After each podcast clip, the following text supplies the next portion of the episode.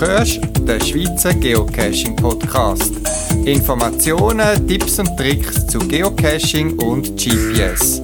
Mehr Informationen zum Podcast unter podcast punkt paravan punkt c h. Das ist die Ausgabe hundertzwei vom Schweizer Geocaching-Podcast, die Ausgabe vom April zweitausendneunzehn. Ich erzähle ein bisschen aus dem Geocaching-Alltag, von Problemen mit G P S, den Geocaches, die ich gesucht habe, Zecken und Ideen mit Petroling. Viel Spass beim Zuhören.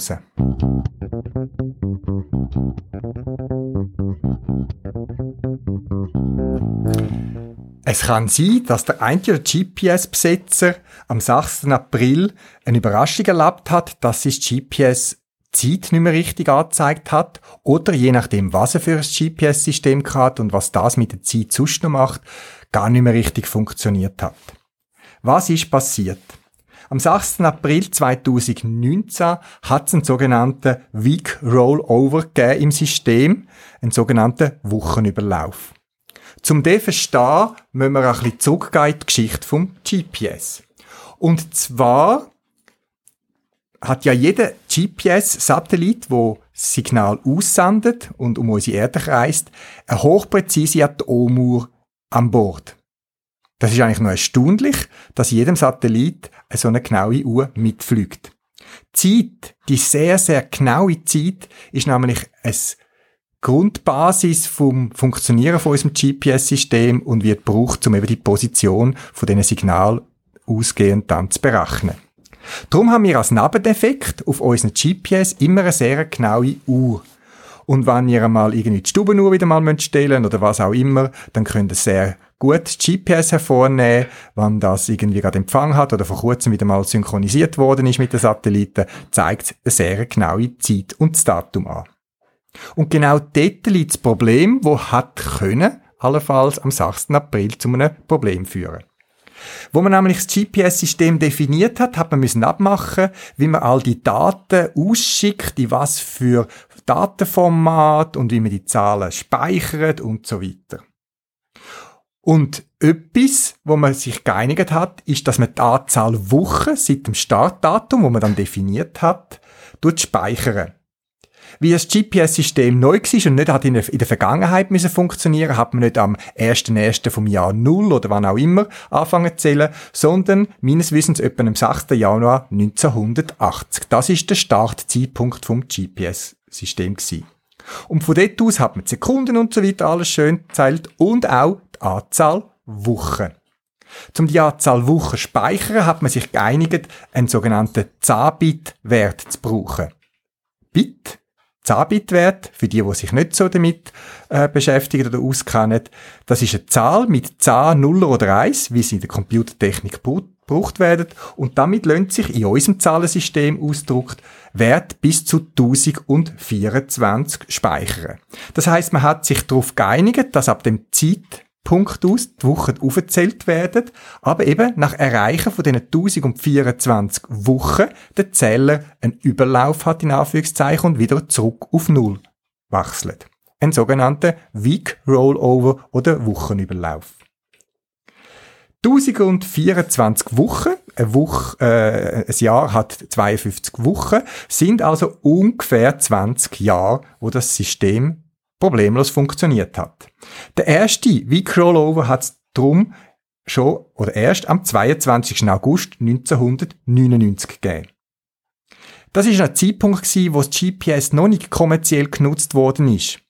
Nur das Militär und vergleichbare Organisationen haben Zugriff auf das System und ich nehme an, dass die, das Militär dann schon gesorgt hat, dass der Week Rollover bei ihnen kein Problem gibt. Jetzt kann man sich fragen, was sind das für komische Leute gewesen, die so einen kleinen Wert genommen haben, zehn Bit, tausendvierundzwanzig, zum die Woche speichern. Man muss sich einfach bewusst sein, dass die Zeit eben um neunzehnhundertachtzig plus minus, eben wo das System gestartet ist, eine Zeit war, wo Speichern noch sehr teuer war. Wenn ihr heute irgendein, mit dem Smartphone ein Foto schnell speichert, dann kann das Foto gut einmal mehrere Megabyte gross sein. Eine Million Byte. Als ich meinen ersten Computer beschafft habe, habe ich dann auch mit der Zeit mal ein bisschen mehr Speicher wollen und ich habe damals mal viel Geld gezahlt zum zweihundertsechsundfünfzig Kilobyte. zweihundertsechsundfünfzigtausend Byte aufzurüsten. Nicht von Millionen. Und das hat mir schon viel Geld gekostet. Und heute wird der Speicher, den ich damals in meinen Computer gesteckt habe, nicht einmal lange zum Eis das Foto von einem Smartphone zu speichern. Speicher war teuer gewesen und man musste sparsam damit umgehen. Und darum sind wahrscheinlich die Anbieter schon sehr generös gewesen zu dieser Zeit. Heute natürlich kein Thema, aber so Systeme, die definiert man einmal und die kann man nicht einfach im Jahresrhythmus updaten. Jetzt, für die meisten von uns, die mit dem Handy cachen oder mit einem gängigen G P S, der regelmässig Firmware-Updates bekommt, ist das kein Problem. Die Hersteller sind sich dem bewusst gewesen und haben rechtzeitig, wahrscheinlich ohne uns gross zu informieren, haben bereits das Problem gelöst mit einem Update und so haben die meisten von uns überhaupt kein Problem gehabt am sechsten April zweitausendneunzehn.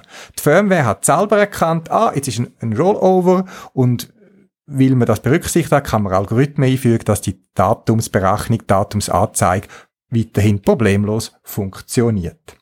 Man hat in der Zwischenzeit auch gesagt, dass man den Wert auf dreizehn Bit ändert. Mit dreizehn Bit kann man doch hundertsechsundfünfzig Jahre etwa die Anzahl Wochen speichern. Das heisst, der nächste Week Rollover wird im Jahr zweitausendeinhundertsechsundsiebzig stattfinden. Also merken wir uns das Datum, dass wir dann sicher prüfen müssen, ob unser G P S wieder ein Firmware-Update braucht. Ich habe nicht viel gehört am sechsten April, dass irgendwelche Katastrophen oder Unglücksfälle passiert sind wegen dem, aber ich habe doch gehört, dass einzelne Flüge gecancelt worden sind, weil irgendwelche Systeme, wo G P S basiert sind, nicht aktualisiert sind und es zu Problemen gekommen ist, respektive man aus Vorsichtsgründen gewisse Flüge hat müssen canceln. Immer spannend, was in unserem G P S, wo wir einfach schnell zu einem Cache laufen, wo einfach immer zuverlässig und treu Koordinaten anzeigt, alles dahinter steckt. Und denkt dran, im Jahr zweitausendeinhundertsechsundsiebzig wird es wieder einen Week Rollover geben.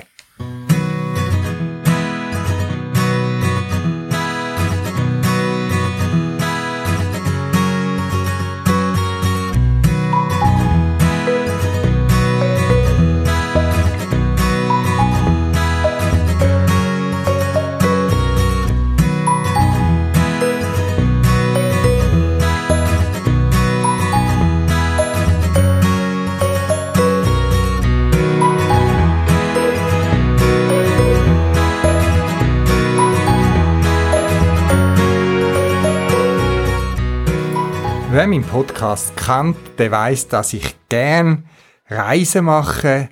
Reisen nur zum Geocachen, ganz spezielle Geocaches aussuchen, irgendwie weit weg und das für mich so eigene Projekte sind.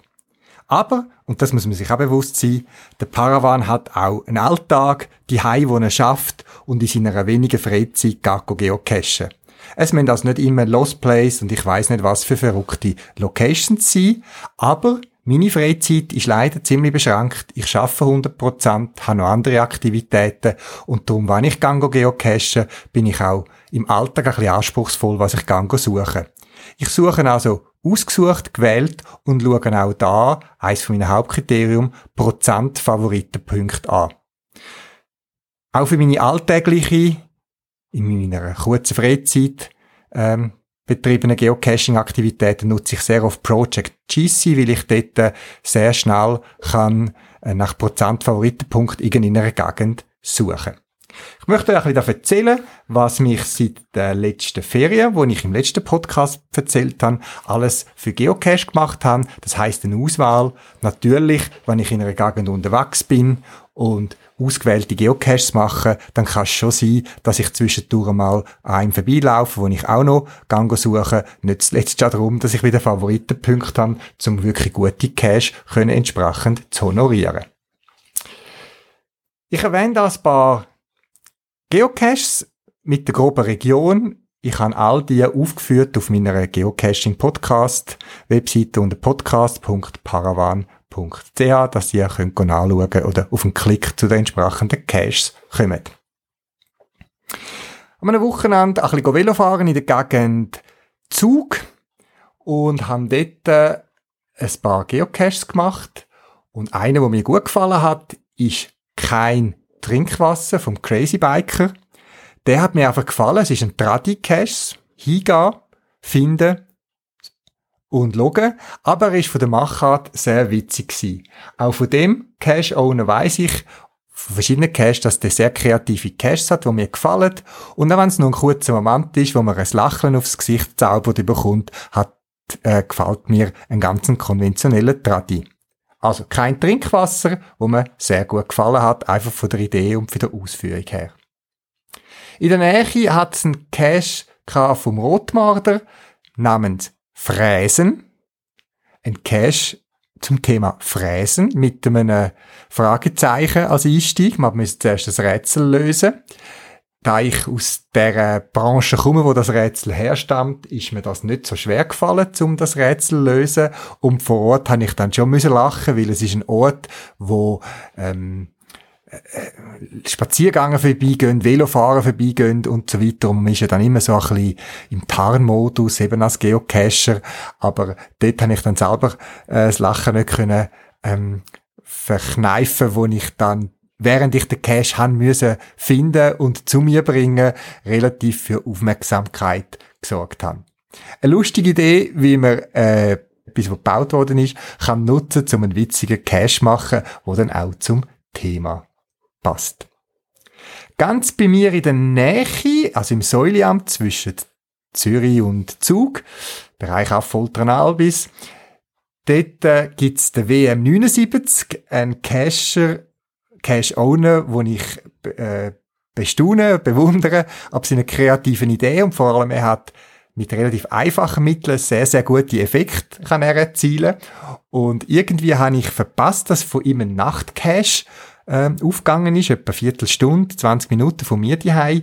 Und unter der Woche, nach einem, also nach einem Tag arbeiten, habe ich am Abend beschlossen, dass ich den mit einem Kollegen holen gehe. Und der Cache heisst der Telefon Joker. Es ist ein äh, Night Cache, ein Nachtcache, ein Multi. Und wie das W M neunundsiebzig, wo, wo dem seine Cache kann ich eigentlich fast alle empfehlen. Geht mal, kommt mal in die Region und macht Caches von dem. Hat mich auch der Nachtcache ähm, verblüfft, weil er x-mal einerseits Stirne runzeln, wie geht's jetzt da weiter, bei mir aufs Gesicht zu, äh, zaubert hat, aber auch ein Lachen. Es war ein bisschen eine kalte Nacht gewesen, von dem her, wenn man vom Rätsel steht und lang rätselt und es wird kalt, ja, dann muss man schauen, dass die Stimmung nicht ganz davon geht, aber sie sind machbar, die Caches, und auch die Cache haben wir gut können abschliessen und es ist, weil ich am anderen Tag wieder müssen arbeiten, doch nicht so spät worden. Und gerade jetzt noch im Frühling wird es ja am Abend, ähm, Äh, relativ zeitig noch dunkel, so dass man nicht erst mit der Nacht oder so kann so einen Nachtcache starten. Ebenfalls vom W M neunundsiebzig und auch in der Nähe von seinem Nachtcache in Affoltern am Albis gibt es den Cache Gewaltsanwendung. Ein Cache, das darf man verraten, wo sich A I bei einer alten Strassenwalze befindet. Speziell dort ist, dass man ziemlich exponiert ist, wenn man auf dieser Walze rumklattert und die Autos vorbeifahren und euch ein bisschen komisch anschaut.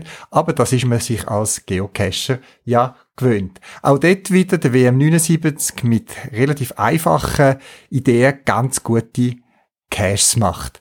Und ich bin mich ja eigentlich gewöhnt an die W M neunundsiebzig Cache und habe das Gefühl, ich weiss, wie nicht ticket und trotzdem habe ich auch da ein bisschen länger suchen. Dann habe ich mal an einem Sonntag bei schönem Wetter äh, eine etwas längere Wanderung machen und einfach nur schnell, schnell einen Cache machen. Und endlich hatte ich Zeit gehabt, an dem Tag einen Cache in Angriff genommen, der mehrere Stunden, ich glaube, wir sind sieben Stunden unterwegs gewesen, ähm, für einen Multicache ähm, zu erledigen. Der ist in der Nähe von Rheinau am Rhein und heisst The Way to Green Team C H zwei K. Ähm, Titel tönt ein bisschen komisch, ein bisschen speziell, aber es ist ein schöner, ein lustiger, unterhaltsamer Tag gewesen, mit einem Cache beschäftigt. Was mir an dem Cache gefallen hat, das ist einerseits eine schöne Gegend am Rhein entlang, wo man dort wandern und alle paar hundert Meter kommt eine Station von dem Cache, es sind mehrere Stationen und jede Station ist anders und hat ein anderes Rätsel. Ich finde es witzig und gerade den Cache kann ich jemandem empfehlen, der, sage ich jetzt mal, noch nicht so viel Erfahrung im Geocachen hat, um einfach mal die Breite zu sehen, was man alles kann machen bei einem Multicache. Es sind gut gemachte Rätsel, ähm, verschiedene aufwendig und vor allem eben jedes ist anders.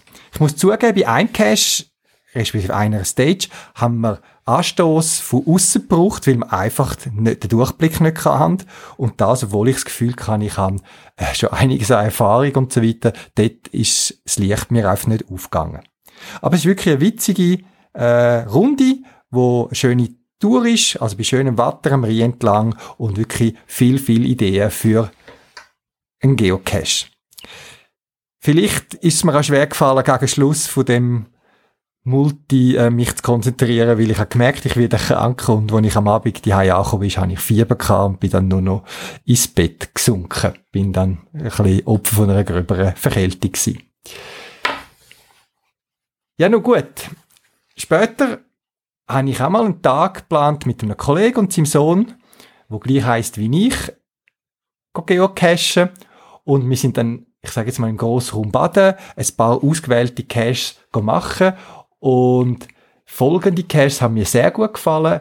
Das eine ist Fusilier-Wips, Wips, geschützte Stellungen, Leiter-Cache. Äh, es hat zum dem Fusilier-Wips gibt's verschiedene Caches in verschiedenen Schwierigkeiten. Wir haben den ausgewählt, ähm, weil er vom Listing her und auch äh, von der Anforderung her, was wir haben müssen mitbringen, eben eine Leiter zum Beispiel, äh, uns besonders gereizt hat. Und tatsächlich hat der Owen es geschafft, eine lustige, kurze Geschichte, verbunden mit ein paar tollen Locations, Örtlichkeiten, die er mit eingebunden hat, einen kurzen, knackigen Multi zu bieten, der uns viel Spass gemacht hat. Und auch der Bub, der dabei war, der hat äh, die Möglichkeit gehabt, mal hoch raufzukommen mit Hilfe und gesichert von uns Erwachsenen. In der Nähe relativ hat es eine Geocaching-Reihe vom M F Baden, die heisst Baden-Ist. Und ähm, das ist ein, ein, ein Weg von der Gemeinde Baden selber mit verschiedenen Infotafeln und Hinweisen zu Örtlichkeiten und Natur und Wald und so weiter. Aber es gibt auch eine Cache-Serie. Und wir haben dort unter anderem den Baden-Ist-Operation Finale gemacht. Auch das ein Cache, der viele Favoritenpunkte hat und uns gelockt hat. Und tatsächlich hat lustige Locations gezeigt, äh, noch witzige Stages, die ein bisschen etwas anderes sind als nur irgendwelche Petroling irgendwo im Wald reingerührt. Hat uns sehr angesprochen. Wo wir dann aber richtig Finale gekommen sind, sind wir durch den Wald gelaufen, so ein bisschen neben dem Wagen und haben entweder Dank, entweder haben wir uns jetzt verrechnet oder wir sind an einem falschen Ort ähm, hingelaufen. Aber wir haben richtig gerechnet, wir sind am richtigen Ort gewesen und das Finale ist dann doch noch überraschend gewesen und hat dann gerade nochmal eine Zusatzrunde ähm, gefordert und er hat uns recht gut gefallen, eben weil er thematisch gut eingebaut war, die Örtlichkeiten haben gepasst und es ist ein schönes, ähm, schönes, wirklich gutes Finale gewesen. Kann ich also jedem empfehlen. Ja, zum Cache-Alltag gehören nicht nur die Caches, die ich gerne mache, sondern auch, was ich zu tun habe mit meinen Caches. Einerseits bin ich am Rekognoszieren für einen neuen Cache von mir. Ich habe einfach mal an einem Wochenende das Bedürfnis gehabt, mich zu bewegen. Ich habe noch andere Termine an dem Tag, aber ich habe dann zwei, drei Stunden genutzt, um mit meinem E-Bike ein bisschen Distanz zu fahren und einen Ort, den ich schon lange im Kopf kann, mal ein bisschen genauer anzuschauen und den Ort und Deutlichkeiten und was dort ich gesehen habe, das tut sich jetzt setzen und gärt zu einem Cache an. Wird noch ein Zeitchen brauchen, aber ich habe wieder eine Idee, wo ich dran herum kann studieren. Und dann auch bestehende Web, äh, Geocaches fordern einen, man muss vielleicht mal eine Wartung machen oder eben hat auch Fragen dazu. Lustig ist, ich habe einen Cache, einen sogenannten, einen ein Virtual Cache, den ich haben dürfen verstecken, das letzte Jahr, zmitzt in Zürich rein, Indiana Jones and the Ruins of Turicum. Der ist wirklich zmitzt in der Stadt rein und das Lustige ist, die einen äh, finden ihn und schreiben und finden ihn gut, was mich ja sehr freut, wenn, wenn er äh, die Leute kann überraschen und äh, auch etwas Besonderes zeigen. Das Lustige ist aber, ich komme immer wieder mal Kontaktanfragen oder so über mit Leuten, die den Zugang zu dem Cache nicht finden. Und was ich festgestellt habe, ist, dass die Leute manchmal das Listing nicht richtig lesen. Also einerseits muss man Difficulty und Terrain anschauen und bei einem Stadtcache typischerweise ist ja das Terrain nicht so gross und wenn das Difficulty doch ein bisschen mehr als zwei ist, sollte man sich doch überlegen, warum hat ein Stadtcache mit einfacher Terrainwertung doch zwei oder in meinem Fall zweieinhalb Sterne. Also irgendetwas muss man dahinter stecken. Dazu hat es zum Beispiel auch ein Attribut, das ich bewusst gesetzt habe, dass er nicht rund um die Tour auffindbar ist. Und im Listing schreibe ich noch, dass man noch ein bisschen Vorarbeit leisten muss, um eben herauszufinden, wie komme ich dorthin. Und es ist dann für mich auch schon ein bisschen verblüffend, wenn die Leute so quasi fast mit einem bösen Unterton teilweise schreiben, ja, sie haben jetzt den Cache nicht können machen, weil, Punkt, Punkt, Punkt, Punkt, das tue ich jetzt nicht verraten. Und ich dann einfach sanft muss darauf verweisen, hey, lasst bitte das Listing, schaut die Attribute an und die Difficulty-Wertung ist auch für etwas da. Also man muss können davon ausgehen, dass das ein Cache ist, wo man nicht einfach dran laufen kann. Und ich schreibe an, dass ich natürlich im Listing ganz trocken können schreiben, was man genau muss machen und so weiter, so wie wenn man ein kleines Kind an die Hand nimmt und irgendwo etwas zeigt. Aber das ist nicht mein Ehrgeiz gewesen, sondern ich wollte wirklich die Leute noch ein bisschen herausfordern, dass sie sich Gedanken machen, wo sie hinkommen. Was ich auch noch festgestellt habe, und das vielleicht auch ein Hinweis, es ist, wenn man ein Listing eröffnet, kann man ja eine Webseite, einen Link dazu hinterlegen, eine related Webpage, also mit, mit dem Listing verbundene Webseiten und gerade bei dem Cache habe ich so eine, einen Link hinterlegt und der erscheint aber nur, wenn man das Cache-Listing im Browser auf dem P C anschaut. Unterwegs erscheint die Info nicht. Es ist nicht zwingend nötig jetzt in meinem Fall, dass man den Link hat, aber es ist hilfreich, eben wie es ein D zwei Komma fünf ist und man ein bisschen Vorarbeit muss leisten, kommt man dort ein bisschen schneller zur Lösung, als wenn man selber muss anfangen suchen. Das vielleicht ein Hinweis, dass wenn ihr eine Gelegenheit habt, oder gerade wenn ihr einen Cache habt, der vielleicht ein bisschen speziell ist, schaut mal auf der Webseite an. Es ist im oberen Bereich vom Listing, wenn es dort steht Related Webpage, dann hat der Owner dort eine Cache-Information äh, in Form von einem Weblink hinterlegt. Ja, Frühling, man merkt, die Leute sind wieder mehr unterwegs, es ist schön Wetter. Denkt daran, wenn ihr selber Caches habt, dass ihr vielleicht wieder mal Kontrolle machen, was der Winter hinterlassen hat. Ich merke auch beim Paravan-Job, dass die Leute jetzt wieder so Material bestellen, vielleicht um ihre Caches zu warten oder eben neue Caches zu verstecken. Und so sind wir gespannt, was die kommende Sommer-Frühlingszeit für uns Cacher bringen wird.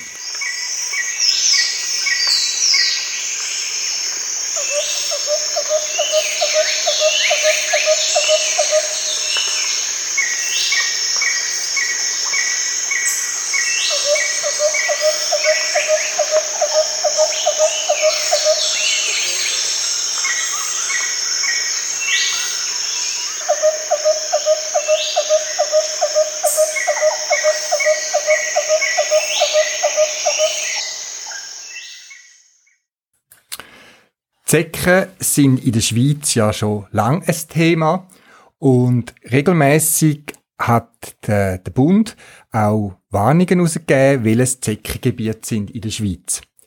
Vor kurzem ist aber bekannt worden, dass in der Zwischenzeit eigentlich die ganze Schweiz zum Zeckengebiet erklärt worden ist, ausser in den Alpen, hoch oben, aber eine gewisse Höhe kommen Zecken nicht mehr vor, aber im Großteil von dem Gebiet, wo wir Geocacher uns aufhalten, bestehen Gefahren durch Zecken.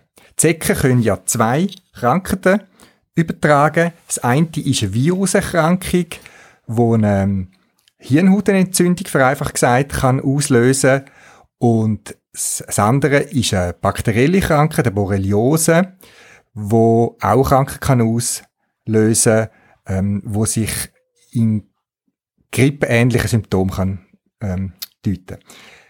Jetzt ist es so, dass, wenn man es rechtzeitig erkannt, gegen bakterielle Krankheiten kann man Antibiotika einsetzen. Ich selber habe auch einmal, einmal in meiner Cacher-Karriere bisher ähm, rote Flecken gehabt, nach einem vermutlichen Zeckenbiss und bin dann auch beim Arzt gsi, wo auch der entsprechende Test gemacht hat und gesagt hat, ja, man sieht, da ist mal Kontakt gsi im Körper mit dieser mit dem Bakterium und ich habe dann Antibiotika bekommen und nach einer Woche ist die Therapie abgeschlossen gewesen und bei mir ist alles okay gewesen.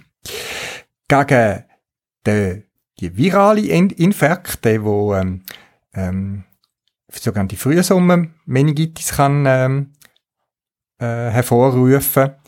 Dort kann man, wenn man das hat, ist die Behandlung sehr, sehr schwer. Es gibt eigentlich gegen virale Erkrankungen gibt's fast keine Behandlung. Das Einzige, was man dort machen kann, ist impfen. Und das habe ich schon sehr früh Zeitpunkt gemacht, weil eben ich bin viel im Wald, nicht nur wegen Geocache, ich bin auch sonst viel unterwegs und darum ist meine Familie gegen die Zecken geimpft und ich habe jetzt nach zehn Jahren auch die entsprechende Auffrischungsimpfung gemacht. Was ich euch einfach möchte nahelegen, prüfen für euch selber das Risiko der Zecken. Ich glaube, dass jeder, der sich im Wald oder auf die zeckengefährdeten Gebiete kann aufhalten kann, ähm, gefährdet ist. Und schützt euch entsprechend. Einerseits kann man sich impfen lassen. Das sind drei Injektionen beim Hausarzt ähm, im Abstand von einer gewissen Zeit. Und schützt euch auch beim Geocachen. Durch Kleidung, durch irgendwie äh, Anti-Mucken, Anti-Zeckenspray und andere Massnahmen, die bekannt sind. Ich möchte einfach darauf hinweisen, eben, dass heute die Schweiz als ganzes Land, Zeckenregion, zeckengefährdet deklariert ist. Ähm, Meines Wissens übernehmen auch die Krankenkassen, wenn man in einem Gebiet wohnt, oder eben jetzt in der Schweiz, ähm, die Impfung. Und gönnt doch kein Risiko ein. Die Chancen sind wirklich gross, dass man mal irgendwo eine Zecke verwünscht. Es gehen auch verschiedene Meinungen umeinander, wo man sagt, ja, wenn man sie gerade entfernt, dann wird man nicht angesteckt, dann kann man es noch verwutschen und so weiter. Und auch dort dazu ist gerade letztens wieder eine Info rausgekommen, weil eben Zecken zwei verschiedene Krankheiten können unterscheiden, muss man auch dort unterscheiden, wie schnell eine äh, Übertragung können stattfinden. Der Virus befindet sich in der Speichelflüssigkeit von der Zecke und kann unmittelbar nach dem Stich übertragen werden. Die Borreliose wiederum, die befindet sich irgendwo im, im Magentrakt irgendwie von dieser Zecke und dort kann es bis zu einem Tag dauern, dass man sich kann anstecken. Das heisst, Zecken schnell entfernen ist immer eine gute Idee, nur schützt das nicht sicher gegen eine Ansteckung. Allenfalls gegen Borreliose. Wenn euch aber eine Zecke gestochen hat, kann es bereits sein, dass sie in dem Moment das Virus übertragen hat. Nehmt die Sache ernst, ergreift Massnahmen, prüft es auf jeden Fall. Zecken sind eine Gefahr, die man nicht unterschätzen darf.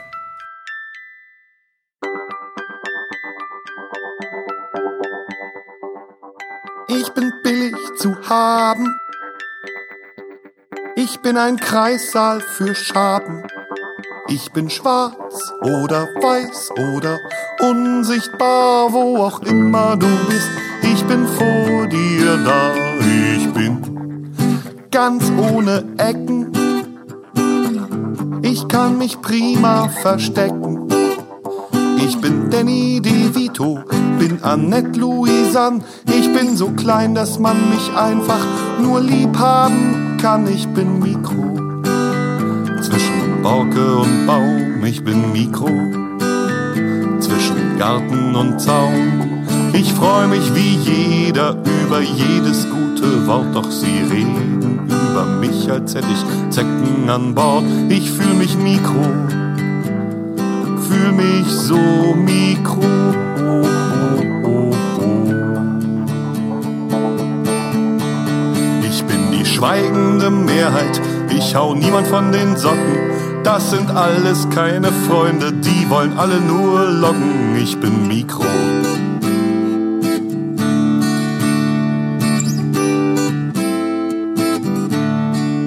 Ich bin Mikro.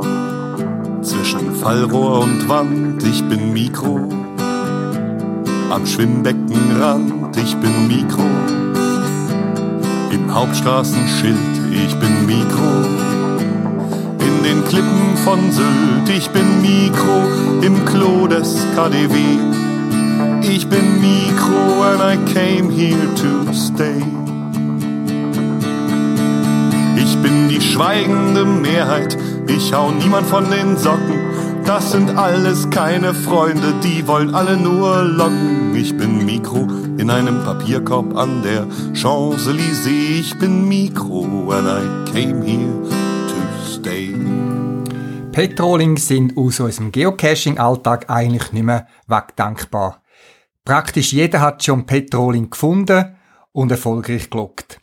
Die robusten, kleinen Dinger haben sich sehr bewährt, sie sind sehr günstig, sie sind sehr robust, sie sind dicht und das ist ein guter Grund, sie als Geocache-Versteck für ein Final mit Logbuch oder auch als Stage-Info zu brauchen. Woher kommen eigentlich die Petroling?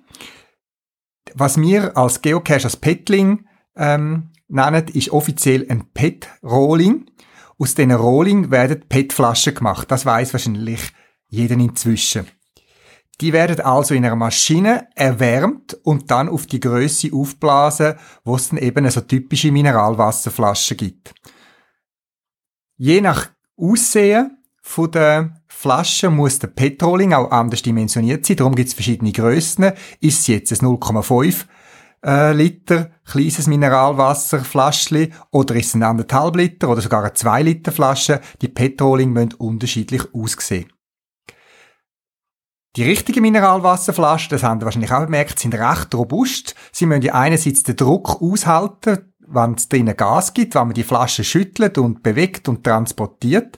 Und Petroling-Salben sind auch ro- sehr robust, weil sie das ganze Material auf kleinem Raum enthalten. Petroling werden darum auch gebraucht, weil es Transportieren von leeren Flaschen ist sehr teuer. Wenn wir euch vorstellen, all die Mineralwasserflaschen, die für weniger als einen Franken im äh, Detailhandel zu kaufen sind, da darf die Flasche ja nichts ka- kosten fast. Und wenn man jetzt die leeren Flaschen noch umtransportieren würde, würde das sehr viel Kosten verursachen.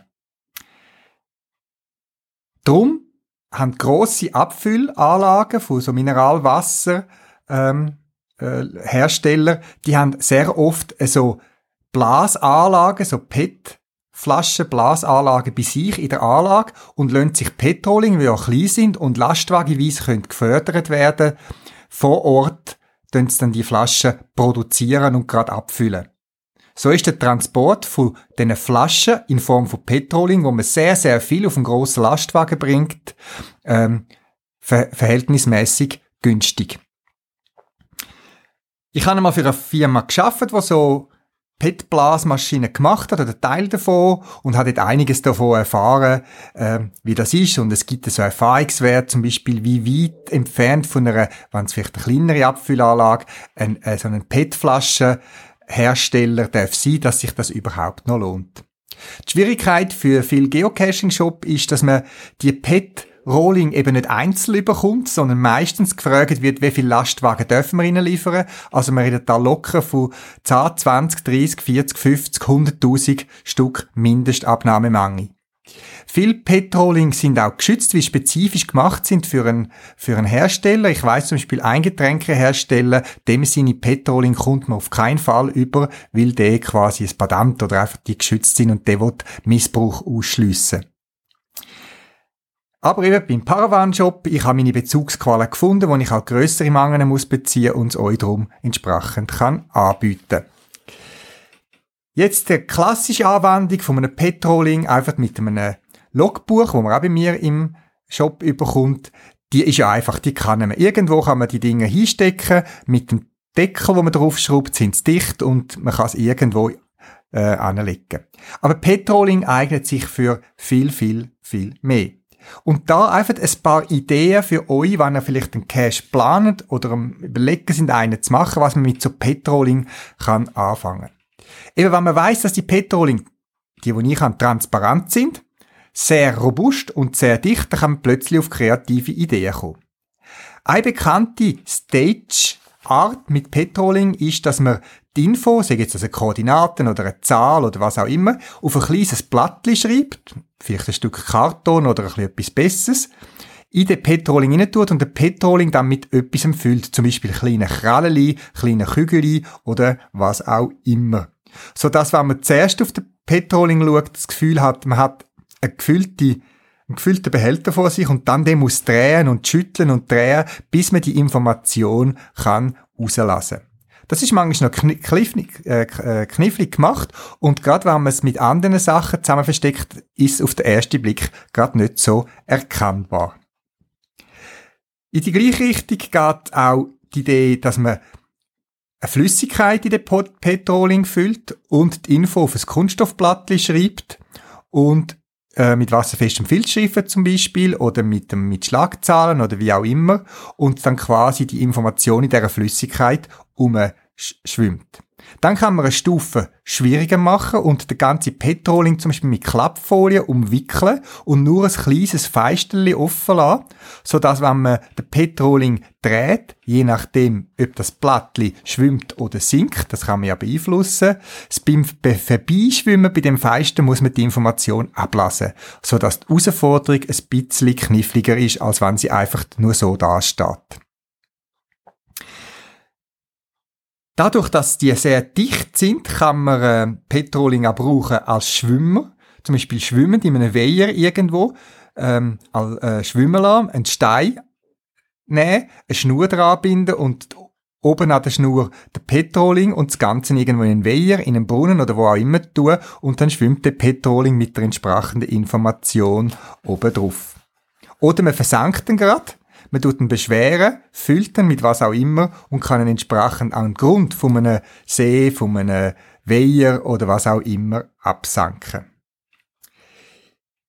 Petroling sind verhältnismäßig leicht, da kann man noch ein Papier rein tut und so kann man es gut mit Magnet irgendwo anmachen. Man kann die Magnete verschieden anmachen. Für die, die nicht noch zuerst einen Magnet möchten suchen und den anbasteln, für die gibt es bei mir fertige Set, wo ich einen Petroling bereits mit Magnet ausgestattet habe, den fixiert habe und mit Schrumpfschlauch fixiert. Der Petroling wird geliefert, gerade mit einem Logbuch dazu, sodass man den nehmen kann und gerade verstecken kann. Ich habe aber auch Magnete, die genau in den Deckel hineinpassen, wo man draufschraubt auf so einem Petroling. Man kann damit zum Beispiel ein bisschen Kontaktleim reinklappen. Meistens klemmt sogar von selber schon, ziemlich gut. Und dann kann man den Petroling einfach nehmen, Deckel draufschrauben und mit dem Deckel nach oben irgendwo fixieren. Eine witzige Idee finde ich noch, Flüssigkeiten zu nehmen. Man kann zum Beispiel mehrere Petroling nehmen, verschiedene Farben von Flüssigkeiten hineinfüllen und dann ein Rätsel daraus machen.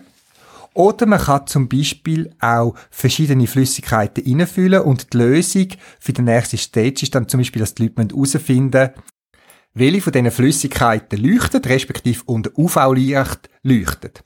Und da möchte ich gerade ausholen, was man alles für Ideen kann machen mit U V-leuchtenden Farben. Es gibt Flüssigkeiten, die sehen bei Tageslicht ganz normal aus, haben vielleicht eine Grundfärbung oder so, oder leuchten gar nicht, oder einfach sehen ganz normal aus. Aber wenn man es mit U V anstrahlt, dann fangen es plötzlich an, intensiv an leuchten. Man kann spezielle U V-Farbe irgendwo posten, aber es geht auch einfacher. Und ein paar Ideen möchte ich euch da weitergeben, einfach mal zum Ausprobieren als Idee. Etwas, was die Leute manchmal nicht wissen, ist, dass man Leuchtmarken, also die Textmarken, wenn man Texte irgendwo kann in einer Zeitung oder in einem Buch oder in der Schule, Lehrmittel, farbig markieren, so Leuchtgelb oder Leuchtgrün oder Orange gibt's, dass die können gebraucht werden für U V-leuchtende Flüssigkeiten. Am besten geht's mit den gelben Textmarker und auch nicht mit allen, man muss es ausprobieren. Die meisten funktionieren, aber es hat auch schon solche gegeben, die nicht gegangen sind. Man nimmt ein Glas Wasser, füllt das mit, mit Wasser und tut nachher einen neuen Textmarker nehmen und zieht zum Beispiel mit einer Zange den Filzstift, also das ist ja ein Stift, der drinnen ist, wo man mit, über den Text fährt, zieht den raus und leitet den in das Glas ein, sodass die, die Farbe von dem Text, äh, der Filzstückchen aus dem Textmarker in die Farbe übergeht. Schaut, dass er nicht zu viel und nicht zu wenig ähm, Flüssigkeit haben, probieren es einfach mal aus. Lönt die, die Flüssigkeit mit dem Textmarkerstift, mit dem Filz aus dem Textmarker, eine Zeit lang, zum Beispiel einen halben Tag oder so, einfach mal dort rein liegt in dieser Flüssigkeit. Nachher könnt ihr das De- Textilstückchen, also das Filzstückchen rausnehmen und dann leuchtet mal mit einer äh, U V-Lampe rein und ihr werdet staunen, wie intensiv die Flüssigkeit kann anfangen zu leuchten. Wenn ihr zu viel Wasser nehmt, dann ist der Effekt kleiner. Wenn ihr wenig Wasser nehmt, müsst ihr schauen, dass es sich genug löst. Also da müsst ihr ein bisschen experimentieren. So Leuchtmarker kosten ja nicht viel. Manchmal kommt man es sogar als Werbegeschenk über und dann kann man ja so etwas mal ausprobieren. Eine zweite Idee, das ist Gin Tonic. Äh, Tonic Water, zum Beispiel von den Schweppes, gibt es so eins. Es gibt es aber auch bei der Landi, habe ich schon gesehen, so Tonic Water. Das ist das, was so ein bisschen säuerlich, bitterlich schmeckt, das äh, süßlich Gin Tonic. Was? Also nicht der Alkohol, sondern das Mineral. In diesen Wassern hat es Chinin. Und das Chinin hat die Eigenschaft, dass es eben U V-aktiv ist und anfängt zu leuchten. Wenn ihr also so ein Gin Tonic, ein Schweppeswasser nehmt, wo Chinin drin hat, die müsst auf der Zusammensetzung, auf der Verpackung lesen, ob es Chinin drin hat, dann leuchtet die Flüssigkeit, wenn ihr sie mit U V anleuchtet. Das als Idee zum Ausprobieren. Wie gesagt, es ist das Chinin, wo äh, das Ganze zum Leuchten bringt. Da noch die Geschichte, wo, warum das Gin Tonic heisst. In Indien, wo die britischen Besetzer dort waren, hat man ja sehr oft mit äh, Malaria und so weiter müssen kämpfen. Und Chinin war so ein Fiebermittel gewesen, das man dagegen genommen hat. Jetzt, das Chinin selber ist ziemlich so ein bisschen bitter, so ein bisschen säuerlich. Das ist eben das, das was im, im Tonic Water drinnen ist und so ein bisschen den speziellen Geschmack gibt. Aber wenn man das pur nimmt, die höhere Dose, muss das, scheint, ich habe das nie ausprobiert, sehr unangenehm gewesen. Und darum haben die englischen äh, Soldaten das zusammen mit Alkohol, mit Gin getrunken, dass der Geschmack ein bisschen weggebracht haben und gleich das Chinin haben können nehmen. Und so ist der Gin Tonic entstanden. Aber eben bei uns kann man das als Süßgetränk ohne Alkohol unter Tonic Water ähm, kaufen, unter verschiedenen Marken. Ähm, all Discounter und so weiter haben teilweise ihre eigenen Marken. Wichtig auch für euren Versuch, es muss Chinin drin haben und das steht auch auf der Verpackung. Probiert es mal aus und sonst könnt ihr das auch mit Vitamintabletten probieren. Sucht euch irgendwie Vitamintabletten, wo Vitamin A, B, Niacin oder Riboflavin drin hat. Das sind so verschiedene Vitamine. Meines Wissens ist es vor allem das Vitamin B, das gut leuchtet. Ihr könnt die Vitamintabletten dann zerstampfen, irgendwie auflösen einfach in einer Flüssigkeit und sie mal anleuchten und schauen, wie schön das U V leuchtet. Wie gesagt, es ist ein bisschen Experimentieren und mit so Flüssigkeiten könnt ihr zum Beispiel verschiedene äh, Petroling füllen. Man kann dann äh, zum Beispiel noch ein gutes Isolierband um den Deckel machen, dass die Leute das nicht aufmachen. Oder Schrumpfschlauch geht auch sehr gut. Und dann müssen die Leute zum Beispiel herausfinden, welche von diesen Flüssigkeiten U V leuchtet und dann irgendwelche Aufgaben lösen. Das so als Inspiration für euch. Dann kann man natürlich in die Petroling auch sehr gut mal etwas eingiessen mit Wachs oder so, wenn man irgendeinen speziellen Gegenstand möchte äh, verstecken oder irgendetwas Spezielles möchte darstellen. Und es gibt ja auch so Reaktivlichter. Vielleicht hat der eine oder andere das schon gesehen bei einem Geocache. Ich habe bei mir auch so Bausatz im Sortiment, wo man kann in einen Petroling versorgen, die Elektronik und eine Batterie. Man schraubt den Deckel zu, dann ist es dicht und kann den Petroling dann irgendwo mit deren Elektronik aufhängen. Und die Reaktivlichter, die sind so, dass nur in der Nacht funktionieren und wenn man mit einer Taschenlampe einen Lichtimpuls drauf gibt, dann spielen die irgendeine Textfolge in einer so einer sieben-Segment-Anzeige ab und geben dann die Infos vom nächsten Post weiter. Es gibt eben noch andere Verwendung von Petroling als nur zum Geocachen. Wir privat brauchen Petroling. Wir haben so zwei, drei bei uns im Küchensortiment. Und wenn wir gehen wandern, dann nehmen wir gerne auch Salat mit. Und meine Frau füllt dann Salatsauce in so einen Petroling rein, tut einen Deckel drauf. Dann nehmen wir ein Töpper mit frischem Salat, füllen den in, den in das Töpper ab und legen einfach den Petroling dazu, entweder separat in den Rucksack oder in das ähm, Töpper rein und haben so die Salatsauce immer dabei und ziemlich eine gute Portion. So ein Petroling ist gerade so eine gute Portion für Salatsauce. Der Vorteil ist einfach, man muss keine Angst haben, dass die Salatsauce irgendwie ausläuft oder sich der Deckel löst und so weiter. Petroling sind super Aufbewahrungsgefäßchen für Salatsauce oder andere Sachen, die nicht sollten auslaufen. Und man kann auch Medikamentabletten oder irgendetwas, was trocken bleiben muss und so, dort rein tun, einen Deckel drauf tun und zum Beispiel ins Necessaire rein tun. Ich habe eine Zeit lang meine Medikamente, die ich eine Zeit lang haben müssen, äh, so aufbewahrt und bin so sicher gewesen, dass ich die nicht verdrucken oder aus ihrer äh, Blisterverpackung rausdrucke. Und dann habe ich die einfach ein paar in einen Petroling hineingefüllt. Das auch als Idee für euch, die ihr es sonst noch könnt einsetzen könnt. Es ist auch ein schönes Mitbringsel, kann man damit machen.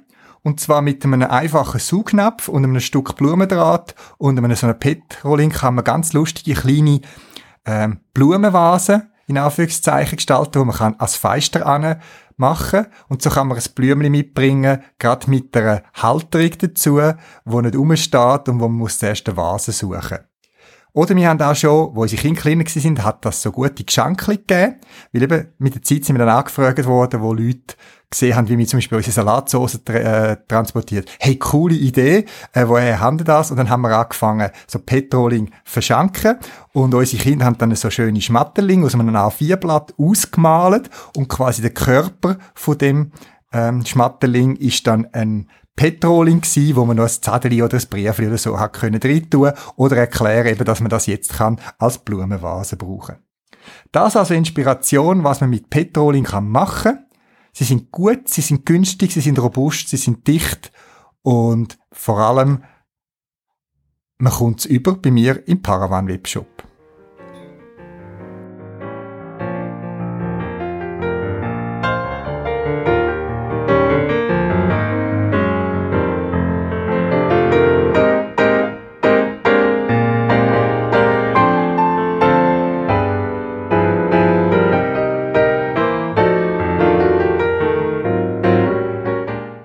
Das wäre es für das Mal. Zusätzliche Informationen findest du im Internet unter podcast punkt paravan punkt c h. Du kannst mir auch eine E-Mail schreiben für Anregungen oder Rückmeldungen auf podcast punkt paravan punkt c h. Und auf jeden Fall viel Spass beim Geocachen und bis bald im Wald.